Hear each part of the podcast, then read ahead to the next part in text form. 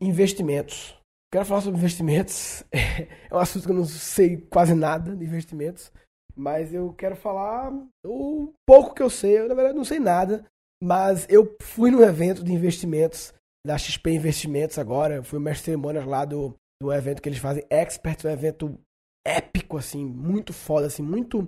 Assim, o nível dos palestrantes, Abílio Diniz, Fernando Henrique Cardoso, o CEO da Renner, sabe? O William Vac lá do Globo News fez um painel, sabe? Estrutura e mercado financeiro, de corretores de investimento, galera do alto nível, assim, de business, né? E, um evento, sabe, foda, um evento foda. Um evento... E eu fui mais semanas da premiação que teve lá, a J Quest tocou depois, um evento do, do mercado financeiro brasileiro, sim, com certeza. Não fui em todos, mas nunca deve ter maior que esse, não umas mil pessoas e tal, um tesão. E um evento que, como todo evento que eu vou, eu aprendo muito, né? Isso é uma das coisas legais também de palestras, né? Eu já rodei tudo que é empresa e, putz, como eu aprendi em qualquer tipo de evento, qualquer assunto que for, eu aprendo. Pode ser sobre iogurte, sobre carne, sobre seguradora, sobre qualquer coisa, sobre agricultura, eu aprendo, né?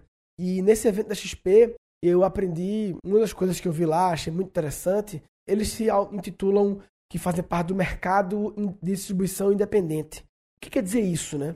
Quer dizer o seguinte, que de todos os investimentos que as pessoas fazem, as pessoas físicas e empresas, investimentos que elas fazem, seja em renda fixa, renda variável, em título de não sei o que lá, eu não entendo, tá? Eu invisto através de um amigo meu, Leandro, que ele tem uma empresa de investimentos lá em Recife, é, Leandro, mais conhecido como Gema, ele tem a DAPS Investimentos, e ele e outros amigos meus, Roy e Joca, e eu faço meus investimentos com eles. Ele me pergunta que tipo de nível de agressividade eu quero, liquidez e tal, e ele me dá algumas opções e, enfim, eu escolho as opções que ele dá. É claro, ele sempre recomenda uma, enfim, mas eu não entendo. Acompanho por alto assim, mas não entendo. Eu gostaria de entender mais, mas não é minha prioridade no momento de entender. E aí eu entendi o seguinte lá no evento da XP que dos investimentos que as pessoas fazem, aqui no Brasil, 95% dele, mais ou menos, são feitos através dos bancos.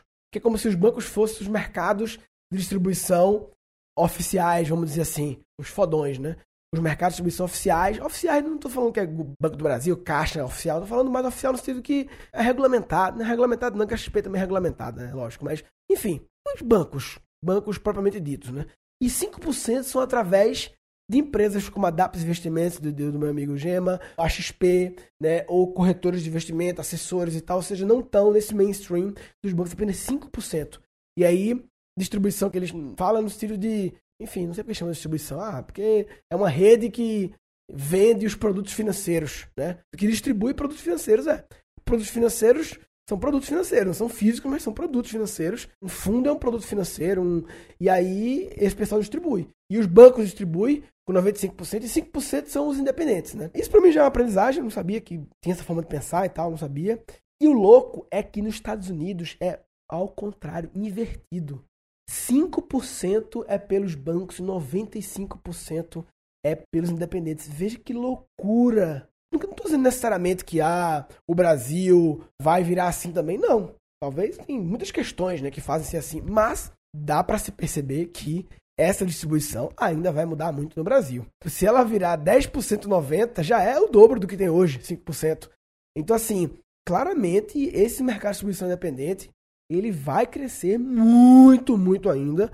Acho que nunca vai chegar próximo, nem mais ou menos próximo da distribuição que é nos Estados Unidos, até porque isso tem muito a ver com as instituições, a cultura. Então, por exemplo, na Espanha também é, é meio que como o Brasil, o mercado independente distribuição independente da Espanha é maior que o brasileiro em percentual, mas não muito maior. Por quê? Porque tem lá o Santander, tem instituições financeiras, bancos muito consolidados e com capilaridade que se posicionaram bem nisso. Até na Alemanha, você pensa Alemanha, não, isso não tem a ver com ser rico ou não ser rico como país. Tem a ver com várias coisas históricas do país, entendeu? E na Alemanha, por exemplo, o Deutsche Bank lá, ele também é muito forte e também, apesar de ser mais mais ainda do que o Brasil, mais ainda do que a Espanha até, nem perto dos Estados Unidos. E aí, de acordo com a característica do país, eu não sei como é que encontra esse ranking na internet. Se alguém souber, posta no grupo do Guncast como se chama, ranking de distribuição de não sei o que, sei lá. Sei que eu vi lá e achei foda e fiquei assim, impressionado. E a prova de que isso está crescendo é que as, os escritórios lá que vendem produtos financeiros da XP.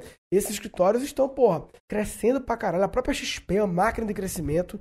A história do Guilherme, o Guilherme é um monstro, cara, assim, a história do cara, velho. O cara começou, ele trabalhava na corretora de Eu vou assim, quero entrevistar esse cara, porque eu achei a história dele fora, Guilherme Benchimol, porque ele começou com a educação. Na verdade, ele era da corretora financeira, trabalhava na corretora, foi demitido e resolveu.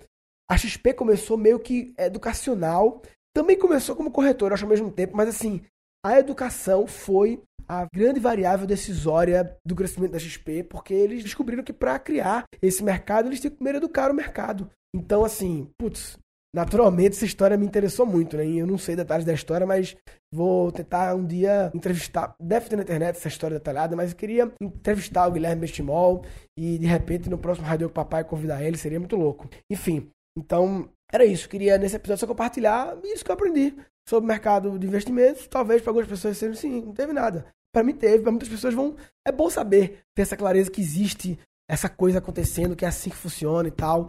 Enfim, se alguém souber esse ranking aí que eu queria da distribuição é, dos países, posta lá no grupo do Guncast. Resumindo, o que eu queria dizer é que é possível aprender alguma coisa em qualquer tipo de evento, mesmo que você esteja num lugar que está acontecendo algo que teoricamente não é do seu universo, dê um pouco de ouvidos, preste atenção, porque muitas vezes uma informação, saber como funciona um mercado X, mesmo que você não atue nele, é uma referência que pode lhe ajudar amanhã a conectar com outra coisa e servir para o seu mercado. Então, se você está só interessado nas coisas que são exclusivamente do seu mercado e não está dando ouvido aos outros mercados, você está de brincadeira na tomateira. Ah, tá de brincadeira na tomateira de brincadeira na tua terra.